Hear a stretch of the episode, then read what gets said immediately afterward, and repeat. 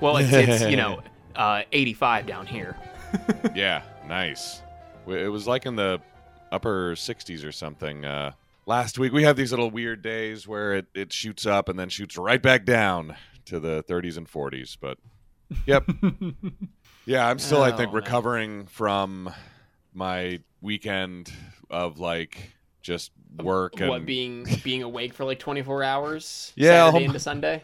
Probably, yeah, pretty much. Like Saturday night, the one of the the other kid woke up like with croup, like and couldn't breathe and like couldn't get a good breath and was just like panicking and doing that like harp harp harp kind of cough. Oh, bud. Uh, yeah, and so and like we are not emergency room people. We are like sleep it off people. you know, it like it takes a lot for us. It takes a lot for me. Like Sarah would probably, if there were two people like Sarah, we'd be at the in the ER all the time. But oftentimes it's like, nah, nah, just let him go back to sleep. And if he's still doing it in the morning, then we'll make a doctor's appointment and go in next week, whenever that is. It's like that's the kind of people that we are. And so it was it really that I I mentioned that just to uh, let her, let you know just how bad it actually was that I did go at three in the morning to the ER and Jeez. sat there with them until about I don't know six or six thirty, and then got home and crashed until like nine thirty when I had to go to this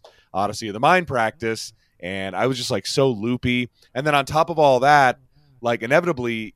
We all get what he gets. Now we're past croup age, but we still got whatever crud led to get him getting the croup, and so everyone's like coughing, and you hear you can hear my voice that it's like you know I, I've got some sort of cold or affliction, and and so yeah, that's also added a whole other layer of sleepiness to my the first half of my week. So yeah, that's that's where I am. So it might be a little might be a little loopy today. Okay. I, hey, you know, sometimes our loopy episodes are our best ones. Yeah, that's true. You never know, or it might just be weird and rambly and off putting. Patreon is getting fed today, that's for sure. yeah. Um, all right, should we get going? Might as well, yeah. All right, welcome to No Hugging, No Learning. It's a show about one thing watching Curb Your Enthusiasm for the first time. I'm Tim Murphy. And I'm Ted Hollowell. And today we will be talking about season five, episode seven, The Seder. But before that, what's the deal with stuff from our last episode, The Smoking Jacket? Basically, we just wanted to know about Wilson's wish to see a naked woman that the Make a Wish Foundation would not grant him. Uh, I did a little bit of independent research before reaching out and getting some answers from our Make a Wish connection. So, Ooh, uh, okay. yes, I did get those. But here's what I found from the official FAQ on the Make a Wish website. Each Make a Wish chapter follows specific policies and guidelines for granting a child's wish. The physician also plays a major role in determining whether the child's condition will permit a particular wish to be coordinated safely. Make a Wish staff members work closely with the wish child's physician to determine the most appropriate time to grant the wish, keeping in mind the child's treatment protocol or other concerns. So that was like, are there restrictions on any Make a Wish? And that's basically their very diplomatic answer is like, uh, well, no, basically what the doctor thinks is okay, and other policies, other unnamed policies. So they don't necessarily say no naked women. A random internet person said, I think this was on Reddit, a thread about again this this question pops up a lot, as you might imagine. So. Uh, this random internet person answered it uh, thusly They wouldn't be a make a wish kid. Kids are selected based on their illness and the wish they want fulfilled. The foundation doesn't just pick a kid and let them wish for whatever they want. So they kind of know the wish Ah. beforehand, which makes sense because whenever whenever we like a, a wish was granted or whatever, they already knew what it was. Like remember those ceremonies that we always Yeah. I, I was never a part of one, but they would happen and it'd be like, "Yes, you are going to Disney and just like your wish was." So they already know what it is and they already know if they're going to grant it or not. So the, the Wilson wouldn't go, "Oh, I'm a Make a Wish kid. My wish is to see a naked woman." He would write to Make a Wish and say, "I want to see a naked woman," and they would he would never hear from them. There's Um, gotta be there's gotta be another organization then that you know picks up. I don't want to say where Make a Wish leaves off because Make a Wish does a lot of good, you know. Oh, but yeah. ma- ma- maybe picks up the wishes of these kids who have non going to Disney World wishes, who have Right. non meeting John Cena wishes. you know, like Yeah. what's your, what's your wish, Jimmy? I want to get high with Snoop Dogg. There you go. Yeah, and Like maybe he lives in a state where exist, right? and maybe he lives in a state where it's legal. Yeah. You know, I don't know what the age limit is on some of that stuff, but yeah, I mean, I, I, there. That's a great question. There, I would be surprised if there isn't some sort of rebel make a wish. if there isn't, foundation. Tim, would you like to start this 501c3? I'll file the paperwork. Let's do it. we need a name. We need a name Yeah. first off. Yeah, it's gotta and it's gotta indicate our rebellious nature that like will will do anything for money. Horrors for kids. yeah, that's it. With a number four. Yeah, yeah. Where do we put we're oh, rebellious. horrors for kids? Yeah, right. I like the you know the kind of rhyming in it, like whore and four rhymes. Horrors for kids, and it's like we don't necessarily hire. We are horrors for kids. Like we will do anything for money. We, we are the whores. Yes, we are the Yes, whores. And- Perfect. And we might hire whores if it comes to that. If we deem your Jesus wish Christ. for a whore uh, as one that we're going to grant.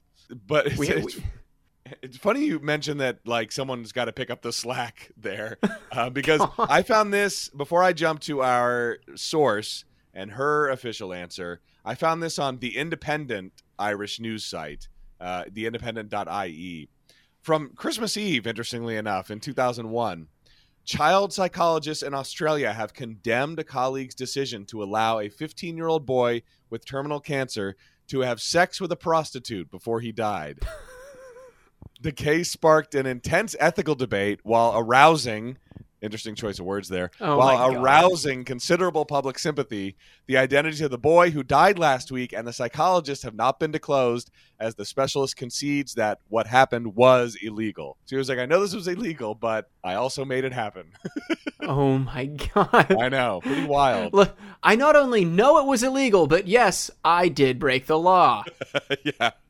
So I'm not going to tell you anything about. But even though, but the kid is dead too, and I think it had more to. I don't think the. I don't know. I don't know. I I read more about it, and again, this is one of those where I'm like, how true is this? You know, you can only find. It's one of those where you find one story, and then you find 12 stories that just reference that one story, or the 11 other stories that are also about it. And it's like it makes it true because we're all talking about it. It's like no, you're talking in circles. You're just referencing each other. That, that doesn't make. So I, I couldn't find a ton of corroborating evidence that it happened, but uh, it did play into our uh, our our homework there.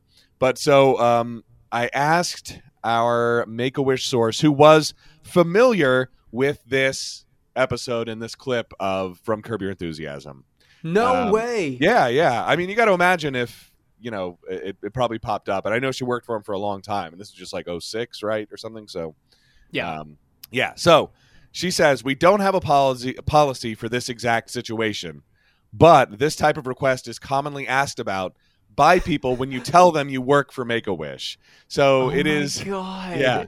So as as you might imagine, it's like the um, I don't know who's the most famous person you ever met thing, or how early do you get up? I'm trying to think of the typical radio questions that we get that we're very tired of getting. It's like the number one question that people ask Make a Wish people when they find out they work for Make a Wish.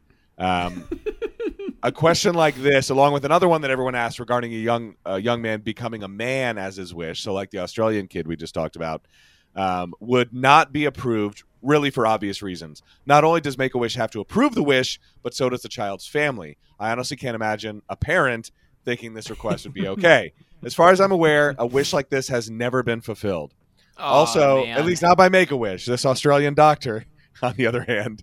Um, also, as far as I'm aware, no child has ever asked for a wish like this. It's something that other people like to pretend is a wonderful wish, which is pretty funny. Like, so Larry David thought, "Ah, this is hilarious. A kid's gonna have to see boobs, and that's that's hilarious." But he's far from the first person to ever think of it. She said, It's just like when I used to tell men that I worked for Make a Wish, and their comment in a sinister voice was always, Oh, I've got a wish. This, Ugh. of course, was in my much younger days. Exactly. So that is kind of like the you've got a face for radio joke that everyone thinks they're the first to, to say to you when you mention you work in radio. Um, Oh, I've got a wish. Uh, we have had to. Oh, I, I did ask, did you ever have to turn down a wish? And she said, we have had to turn down wishes. The reasoning was either health related and that it wasn't a safe wish for the child. So, like the doctor said, oh, they're not up to it or whatever the case. Or perhaps meeting a celebrity that does not do wishes. It was very rare to not be able to fulfill a child's wish, except during COVID. Mm. And I said, What is the most surprising wish you were able to grant? I think, as far as it would be a surprise, it would have to be the child that wished to have a caboose. I never imagined anyone asked for something like that, but we were able to fulfill it. He was in his late teens and wanted a project that he and his dad could work on together. The outside was refurbished by the company that donated it, but the inside was left for the kid and his dad to do. So that is uh, some inside info from our because I did ask, I did ask, you know, I was like, do you want to be on? You could be, or we can mention your name, and she was like, probably want to remain anonymous. I don't blame her. I don't Yeah, blame her, especially with how this episode has gone so far. Yeah, yeah. Um, it, that did remind me of something else funny that I saw in one of those Reddit threads that was like, if a Make a Wish kid asked for a blowjob, what would they do? Jesus Christ. One of the responses was call John Cena. Because, you know, he doesn't- fucking God. which I thought was hilarious, you know, because he doesn't turn anything down. And he's got like the record for most, uh, you know, he'd be like, oh, God damn it. All right. I guess I got it. I just thought that was a funny, a funny response. There's there's a joke in there somewhere about a, a five knuckle shuffle. Hey, oh. Yeah. um, so that that's all the homework that we had. I did find this bit of trivia on the IMDb page, and I went back and confirmed it after the credits of the smoking jacket. There's a post-credit sequence. Larry and Jeff are shown throwing What? Larry's mattress in a dumpster. Yeah. So tying into the whole everything Andy touches he contaminates. Definitely having sex in Larry's bed uh, Oh, falls yeah, under that umbrella. right. Oh and so God. I was like, oh my gosh, I didn't even. I watched, you know, I watched more of the credits than I even watched. I even watched the cast list where I, you know, went on that rant about Bobby Sue, and I didn't get to the very end where Jeff and Larry- you know the post credit sequence is so rare in Curb, but now I guess we got to watch for it. oh Yeah. God. Fine. Yep. Tim, I, I I barely made it on time to this record. I, I was rolling I was rolling credits on Frolic uh, at five oh one. wow. I, I only got the time to, to watch for a post credit scene that may or may not exist. Yeah, yeah, I know. I was I was surprised. I was like, all right, I'm gonna go back and, and verify this, and sure enough, there it is. So um, I did I did find this out about Gary Player's jacket. Uh, that has an interesting story, and just goes to show you what a huge golf nerd Larry David is. Like, if you've ever, I remember I was at a gym, so it was a very long time ago. But I was at a gym, and the Golf Channel was on one of the like six TVs they had for some reason. I'm like, is there any? There's somebody watching the Golf Channel. Why does this have to be on one of the TVs? Why can't it be on like a movie channel or something? But no. But Larry David was on, and it's like golf seems to be the one thing he loves in life. Like he Hmm. just, I mean, if that comes through a little bit on the show, but definitely when I was watching him talk about it, and you know, he is as obsessed as he is on the show in real life, and just like. I feel like it's the one thing that brings him joy in this entire world. Everything else just like tears him down except golf. Um, but so get this Masters champions are typically allowed to take their green jacket off the grounds of Augusta National Golf Club for only one year after winning. Gary Player, who's Really? Australian, as you can tell, famously broke that rule in 1961. He became the tournament's first international winner. I'm sorry, he's not Australian, he's South African. And uh, he said he did not know that he had to return the jacket. So after winning, he packed the jacket, took it home to South Africa, and then a year later got a call from the club chairman Cliff Roberts, who said that he was supposed to leave it there. And Gary Player said, "I didn't know you were supposed to leave it there." Next thing you know, there was a call from Mr. Roberts, and he says, "Here's how the exchange went." Gary, do you have the jacket? I said, "Yes, I do." He said, "Well, no one ever takes the jacket away from here." And I said, "Well, Mr. Roberts, if you want it, why don't you come fetch it?" And so Roberts said, he kind of chuckled and said, "Just don't wear it in public." So that's the story of how Gary Player became the only person to keep Oh his Augusta Masters Championship jacket. Yeah, but as we see in in Curb, it is at his L.A. residence. So I don't know. So that is all uh, trivia and tidbits and homework and stuff like that. Let us now consult the book. And we have in this episode, this is interesting actually. This is maybe the first in this episode tidbit in a couple seasons. Mm-hmm. Curb rented the Playboy Mansion for fifteen thousand dollars. oh my God. Yeah. So that's interesting. They had to. fifteen thousand dollars. Yeah. I don't know whether that's high or low. It, it honestly sounds kind of low. I don't know how long they needed to film there. Probably just a day. but it also is interesting that they needed to pay up anyway. You know that they weren't. Oh yeah, Playboy Mansion. It's basically a movie set these days anyway. Actually, so Yeah, now that uh now that you mention it, I mean, I guess that kind of flies in the face of us thinking this was purely promotional material for Right. the Girls Next Door television show. If it was, I feel like it would just be, you know, Yes. covered by E, wouldn't it? yeah, probably. I mean, there probably was a conversation somewhere, and that's why I think like fifteen thousand is kind of low. But there probably was a conversation somewhere that was like, yeah, we've got this show. Your parent company and our parent company are are blah blah blah. You know, and and then, and then they just decided to to film it there to you know like maybe HBO said, "Hey, we've got we've got Hugh Hefner. Anybody that wants to write an episode around the Playboy Mansion, let us know." You know that kind of thing. And and Curb uh, bit took the bait. Uh, Yeah, Hugh so. Hefner. Hugh Hefner was anxious about appearing on the show until he found out that a group of Playboy bunnies were big fans. So there you go. Some of the some of the playmates were big fans of Curb Your Enthusiasm. So he was like, "All right, we'll do it." Uh, and so those are the only two little bits. We just get some Larry in action where Larry and Lewis Lewis's doctor talk bedside about the comatose patient, where Larry pushes him to pick a timeline for when Lewis Lewis might either pull through or pass away. And also that a barber comes in and uh, shaves him. The hospital employs a barber. There we go. That is all from the book. All right, do we get any news or anything this episode? No, I don't think I saw any news. All right. Well, if you have never listened to us before, we are not a research heavy show, despite the last eh, 20 or so minutes being exclusively research and bullshit. We like to have our questions pop up naturally in the run of the episodes and assign them to ourselves the week following as though we are giving ourselves homework. I've never seen these episodes before. Tim has never seen these episodes before. In the last 20 years, if we miss anything, if we egregiously skip over anything, please send us an email or send us a tweet. It's at no hugging on Twitter or no hugging, no learning show at gmail.com. Both of those links are down in the description or on the show description page on Apple Podcasts. If you like what you hear, please give us a five star rating and a written review on Apple Podcasts or a five star rating on Spotify. It really does help out the show, helps new people find us just via the app, if you use either of those apps, that is.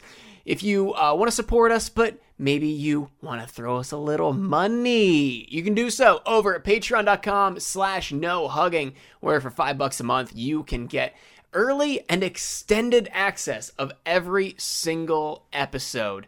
What do I mean by extended access? I mean the episodes are going to be longer because it's going to have all the stuff that we did not cut out, all the stuff that we were uh, you know, a little too afraid to put on the free feed for all the all the normies to to listen to. People we don't trust. yeah, yeah, the people who will uh maybe backstab us with all the information they know. Uh, but again, that's patreon.com slash no hugging. Uh, you also get movie reviews, which uh, we have yet to record one for the month of February. yeah. um, Tim, I, I left that in your in your hands to decide what you want to do. And Oh, damn. You haven't, Okay. You haven't let me know yet. I did not know that. Well, we'll I, figure I mean, that out. yeah, we, we can wait till we can wait till next week if you want. Hopefully, you're uh, feeling and sounding Yes. a little better next week. Probably week. a good idea. Yeah. want to give a shout out to our current patrons, starting with Nate Collins, Tamara Ortiz, the guys and gals over at the Idiotville podcast, John and Kathleen Murphy, Tim's dad and mom, Will Hall, Danica Lagorio, J Dog Conlord, Nick Kudla, Adam Webb, Nate Collins' other email address, at least until March 1st. That's when we kick him the hell out of there. and finally, Megan Stolarski. Thank you guys so much. If you want to join them, once again, patreon.com slash no hugging.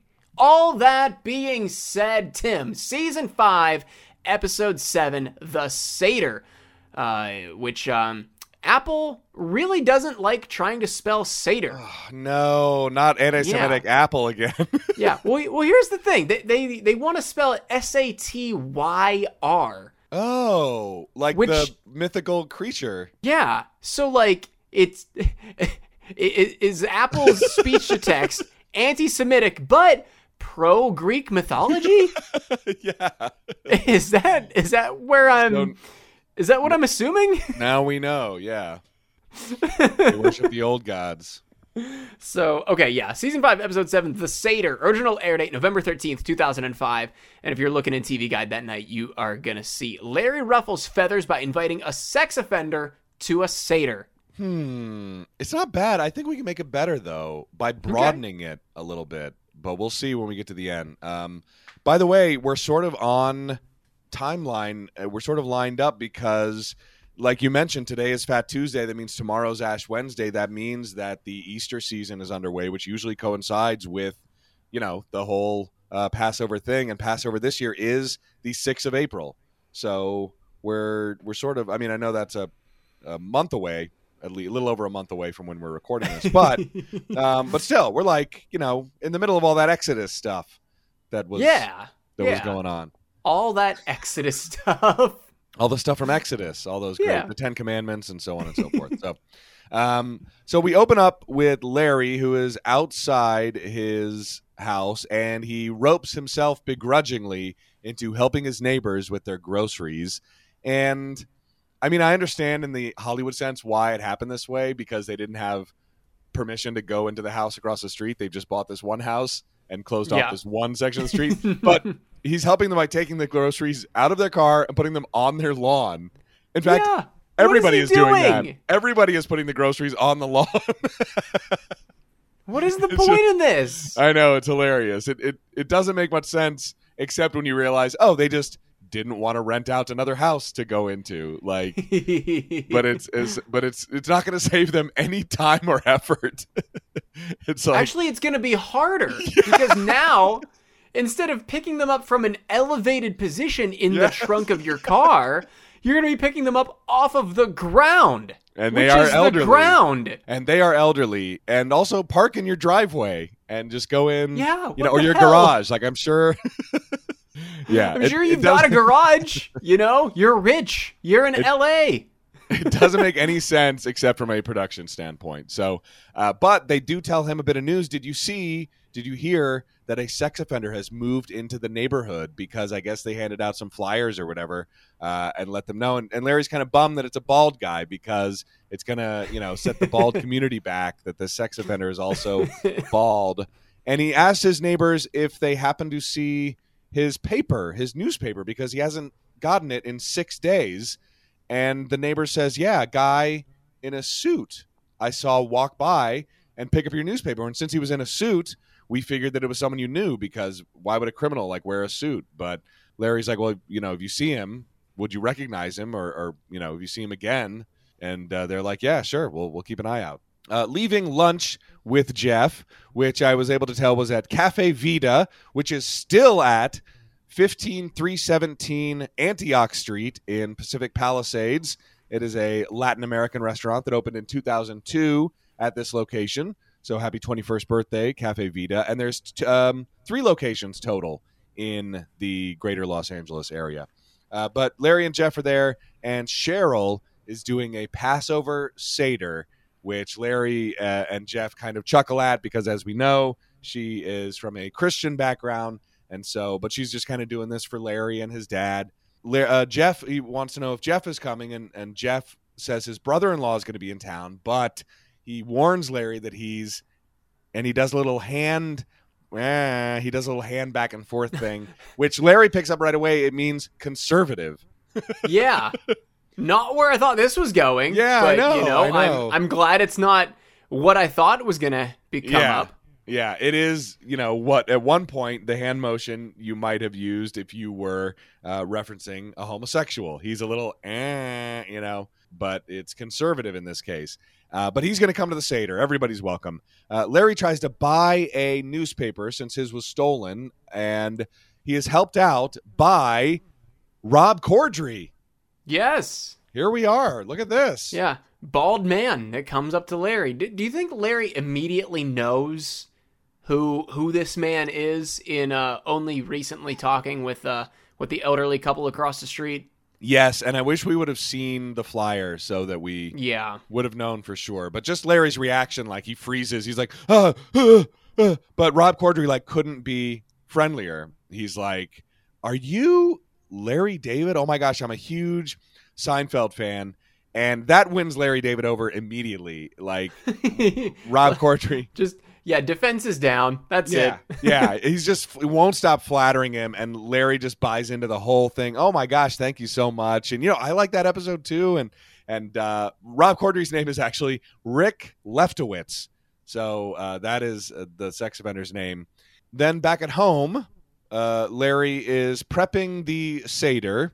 And oh, oh, by the way, uh, the, the sex offender, you know, Larry. So Larry put some coins in, and then Rick came up and, you know, was like, let me help you out. These machines, they're always eating money. Here you go. Here's 35 cents or whatever. And Larry gets his paper out and he's holding it up and he's like, do you want to get and he's like no no no I'll, I'll close it and, and, put more money in don't worry about it so he's very conscious of the law and not stealing at least in, in that aspect which is they wrote this character very well. They wrote the sex offender yeah. very well because he's super friendly. He follows the law. You know you can trust him um, to an extent you know but then he's also a sex offender. Yeah, yeah. Um, and i'm glad they didn't not to turn a phrase but i'm glad they didn't cut the balls off of the sex offender by finding out that like you know he he peed on a street you know he peed behind a bar or something which put him on the sex offender list you know i'm glad that like he might have done something really bad to put him on the sex offenders list you know well th- there's uh there's our soundbite for for this episode Tim Tim Murphy quoted in saying, "I'm glad they didn't cut the balls off the sex offender." yeah. um, so back at home, Cheryl is prepping the seder, and Marla and Mark, she tells Larry, are back together. This couple that they know, and have we met Marla and Mark prior we, to this? Be- we have not, as far as I okay, know. I don't I, think we've met I, Marla or Mark. Okay, I was gonna say like the names sounded familiar, but I could not remember. I mean, we'll get to it whenever they they show up for the first time. I couldn't remember if we saw the actor who plays Mark. I know this uh, which was very very fun that uh that that actor and Rob Corddry show up in the in the same episode together. Yes, yeah, we would have definitely mentioned if we'd seen Mark before. The only time I think we may have seen Marla before is maybe when Cheryl goes out with her friends. Okay. Um, I'm gonna write that down. I'm writing down Rob Corddry, of course, just because this seems like you know early career for for Rob Corddry. Maybe not though. Like I feel like Anchorman was probably out at this point.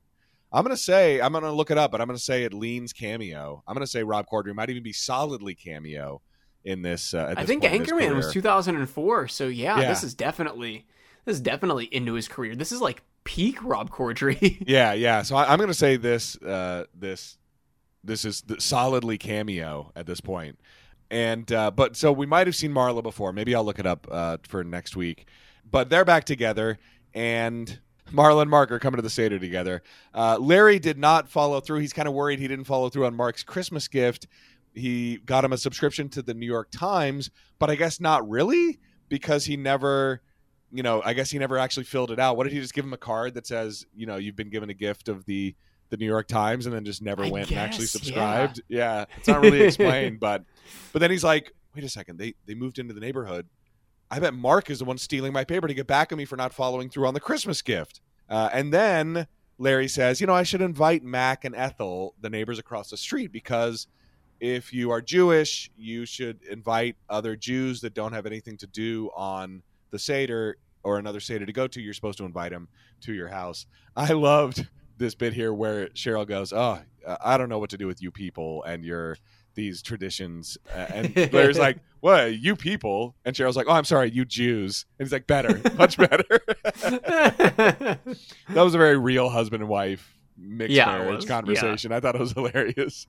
Uh, so at a grocery store, which I was able to figure out was Ralph's Fresh Fare, and I think I even discerned the exact location because Ooh. they have several in the LA area still, but going off the fact that the restaurant was in Pacific Palisades, I took a crapshoot and looked up Ralph's Fresh Fare in Pacific Palisades, and sure enough, this one is still at 15120 Sunset Boulevard in Pacific Palisades. So they kind of just stayed in that area and, and filmed a bunch, uh, all of their um, on location stuff, I guess, this time.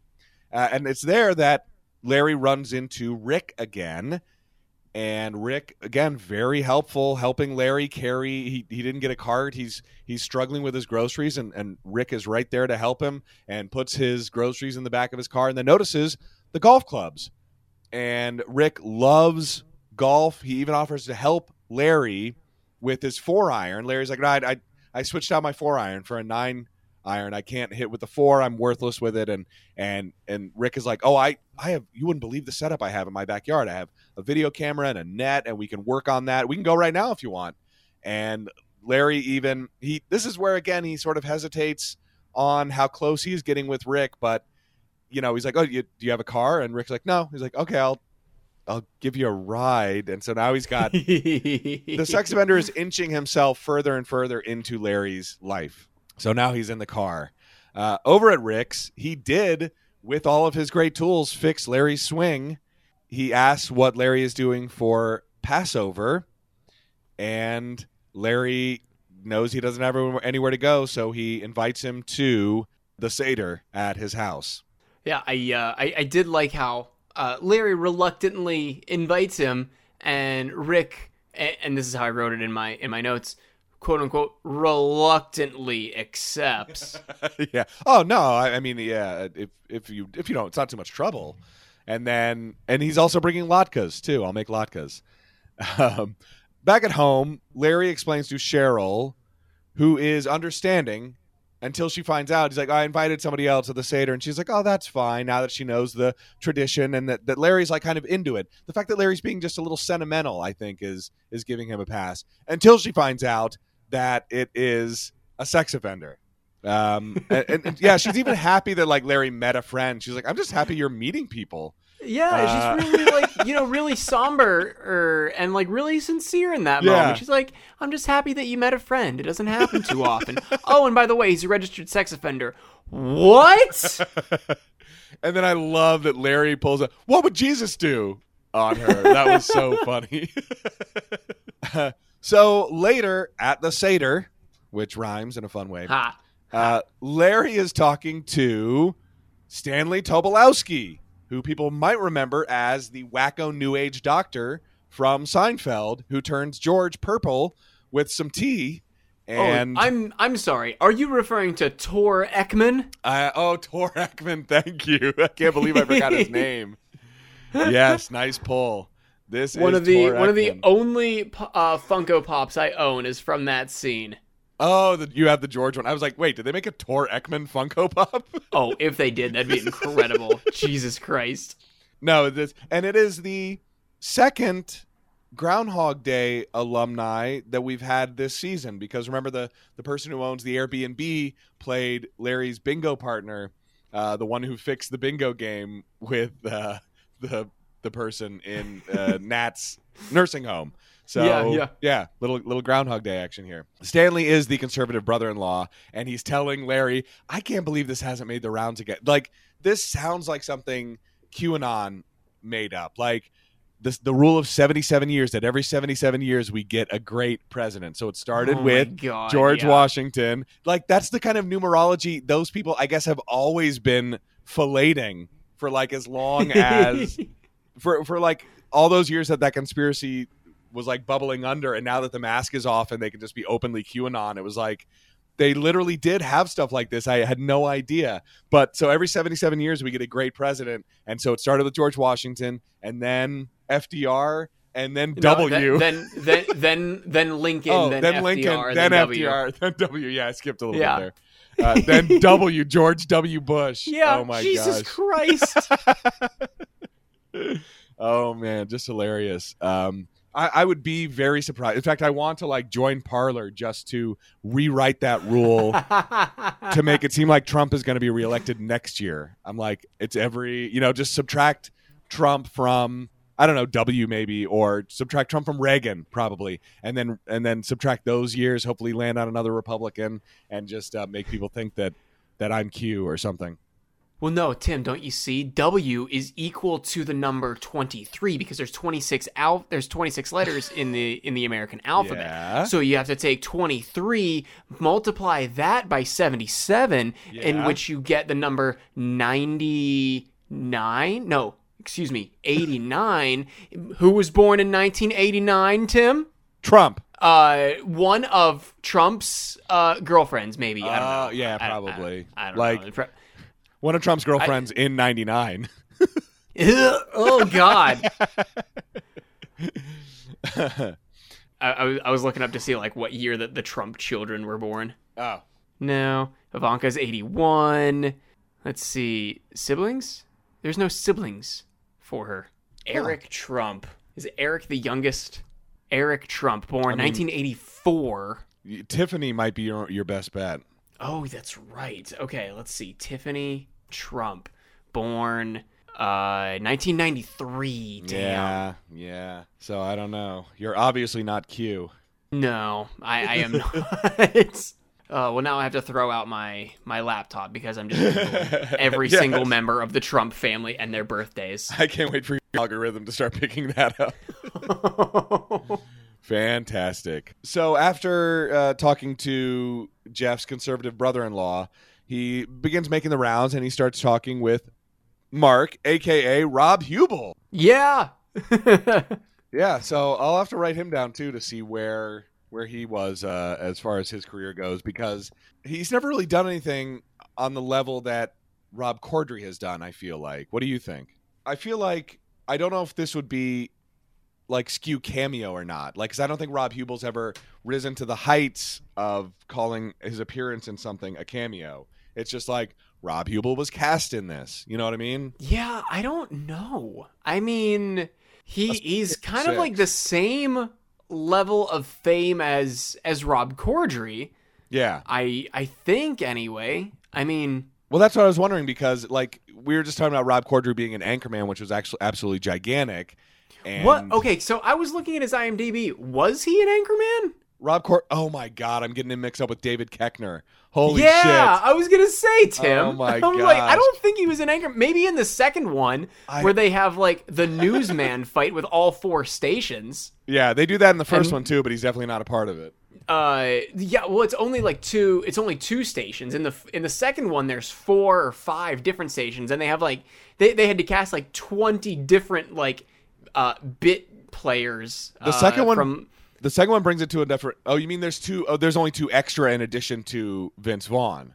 Wait a minute, there's three. There's Ben Stiller in the Spanish news. There's NPR, and there's Luke Wilson, who is like in the third place uh, statement uh, station. And then there's Vince Vaughn and uh, Ron Burgundy. is that there's- all in the first movie? Yeah, there's five in the first one. Yeah, Jesus. Okay, so there must be like eight or Yeah, something in, they in the second one. It's it. ridiculous. Yeah, it's, yeah.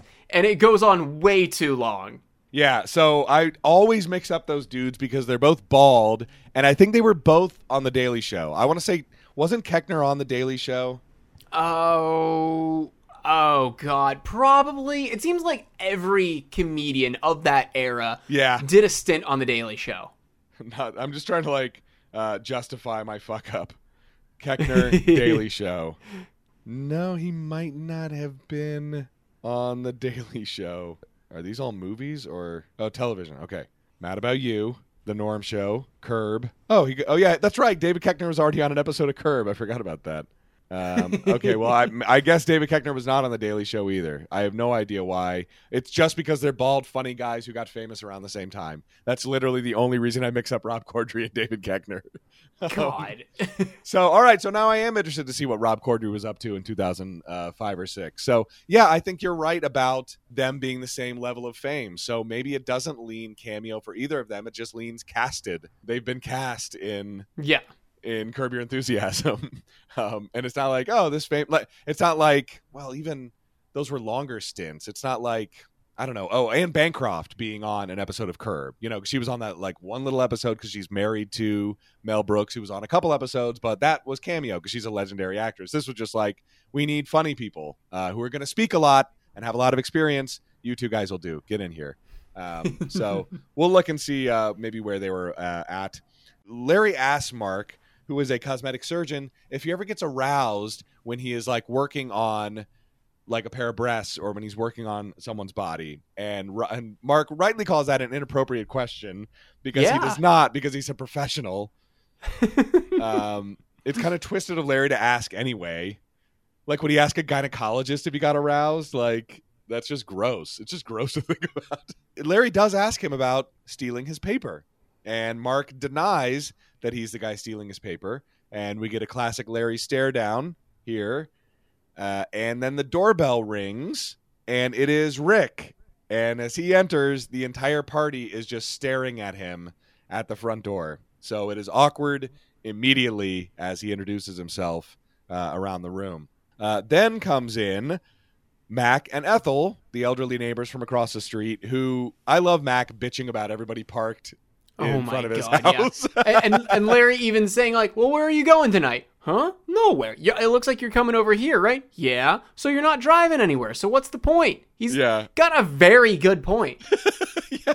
Like anybody who's parked legally in front of someone else's house has the right of way. And, and anybody who bitches about it, it's like people who bitch about people putting trash in their trash can when it's out by the curb.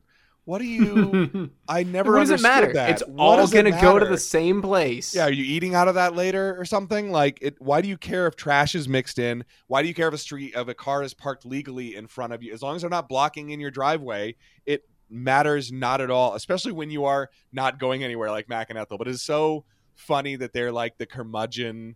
Like Cheryl didn't want them coming to the Seder because she doesn't like them, and now we know why. They're the they're the constant complaining uh, neighbors. Um, and you know what's funny? I think we live in the house of the constant complaining neighbor that like moved out. Like everyone, everything everyone around here tells us about the person who lives in the house that we live in is like she was the Mac and Ethel of this neighborhood, which is pretty funny. um, so uh, Larry says offers you know wants them to take a look around, specifically Ethel, to see if she recognizes anybody, and she does. She recognizes not Mark, but he's talking to Mark, Rick, and she faints when she sees the sex offender. Uh, and Max says, "Well, you know, when this this happens, she just gets excited or something, and it's just going to be a couple hours. We just got to let her sleep it off." Uh, and Larry then tries to wake her up, which I thought was funny. He like waits till everybody leaves the room, and then he goes, "Hey!" or something. Uh, yeah. Well, he, here he just like tries snapping and yeah, clapping that's right. in Yeah, front of her face. And that's right. It, uh, it escalates though. Yeah. So down at the Seder, um, see, this is why I meant to watch the episode again today, and I didn't. I totally forgot.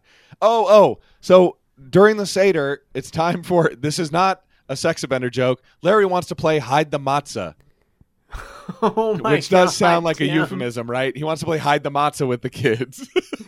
Stop it! Stop. I wouldn't even thought that if you didn't lead in with that.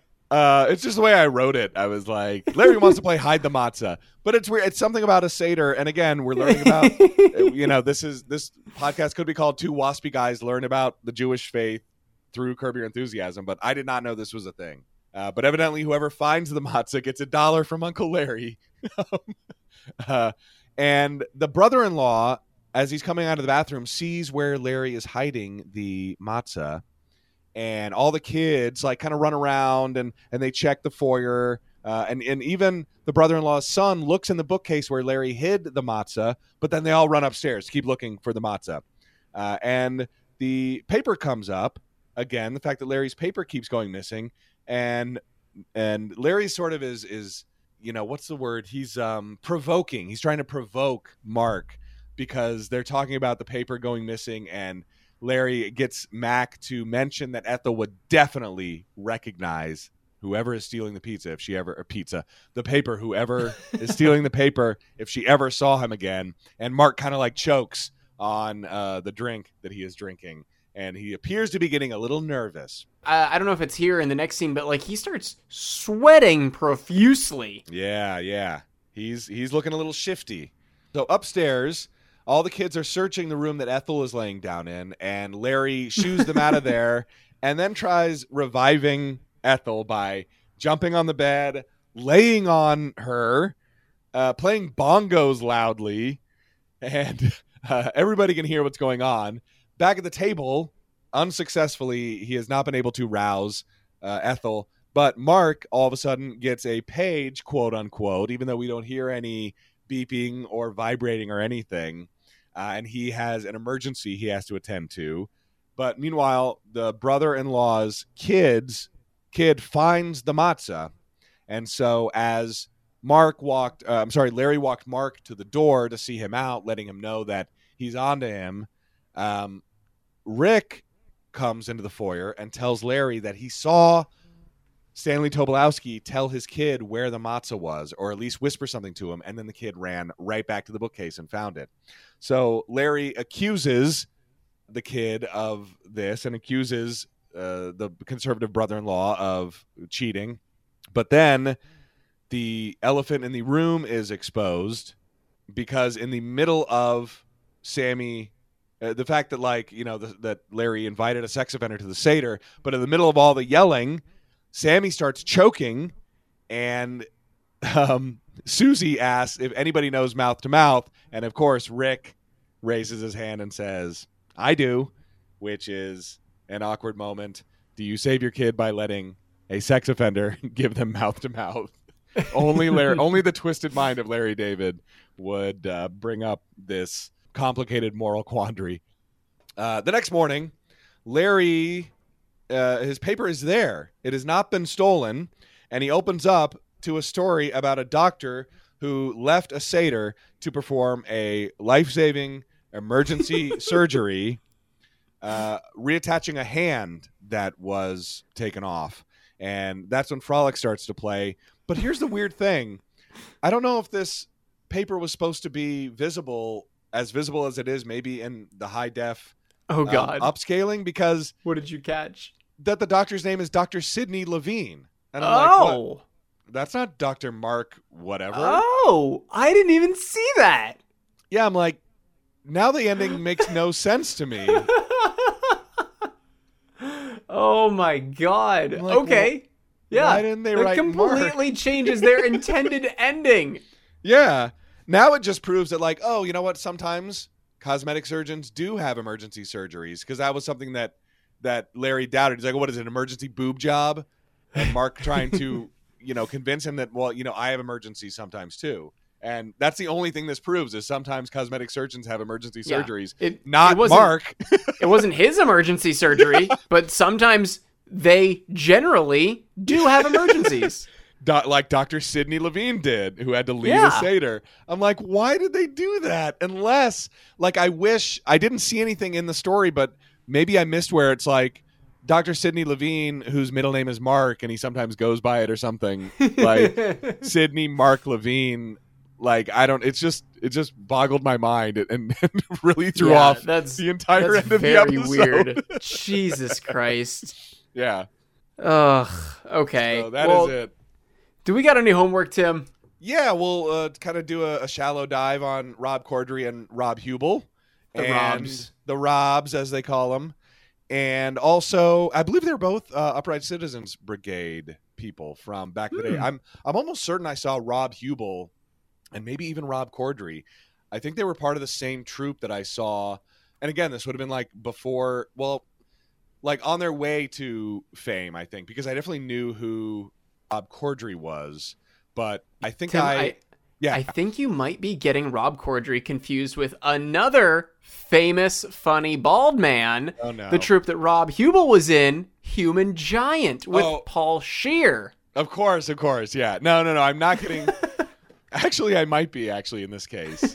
I think I am getting. I think I did see Paul Scheer and Rob Huebel with somebody else at Upright Citizens Brigade a million years ago, like literally in in the year 2000 or something, uh, on Mm. just a random I- I mean- Tuesday night. If it was if it was Human Giant, then it was also with Aziz. It was not Human Giant. It was they were called Ricardo Montalban or something or or Redondo or or Redondo Montalban or something like that. Something And- improv Yeah, something very improv But yeah, so I, I think I did see him and you're right, Paul Scheer a million years ago in at Upright Citizens. Um, but yeah, we'll see where they were. And also, did we ever see Marla before? Is she is Marla has Marla and Mark ever been talked about on Curb? Maybe that's who Cheryl went out with to the club when they broke up or something. That's it. All right. Uh, what do you like for cover art this week? Uh, there's got to be a good shot of. See, there, there's great shots of everybody staring at Rick, but Rick's not in them, which I think would make Yeah, it funnier. There, there's no shot of like Rick, like I don't know, with everybody. Yeah, yeah. Uh, so this is a tough one. What are you thinking? I, I don't know. Maybe Larry getting help with his golf swing. Yeah, in in Rick's backyard. Yeah. Um, Or or Larry like struggling with his bags and Rick helping him. Yeah, I feel like something at the Seder would also be appropriate, like because there's so many people there.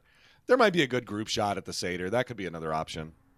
Maybe a group shot of both uh, of both Mark and Rick. Yeah, whenever whenever. Ethel's looking and zeroing in on the person that she Yeah. recognizes. Yeah, because then we got our two big guest stars. That's true. That is very true. That is a very HBO Max thing of me to do. Yeah, really. like their Joan Rivers shot. Uh, all right, Tim. Let's see what we can do about this week's description. All right. So we had Larry ruffles feathers by inviting a sex offender to a seder. How about see? I think we can broaden it and just say Larry's mixed. What do you call a Seder group? Like, like Larry's Passover Um, party? Passover party. Larry's is just funny alliteration. Passover party. Uh, a mixed, a mixed group at Larry's Seder. Ruffles feathers.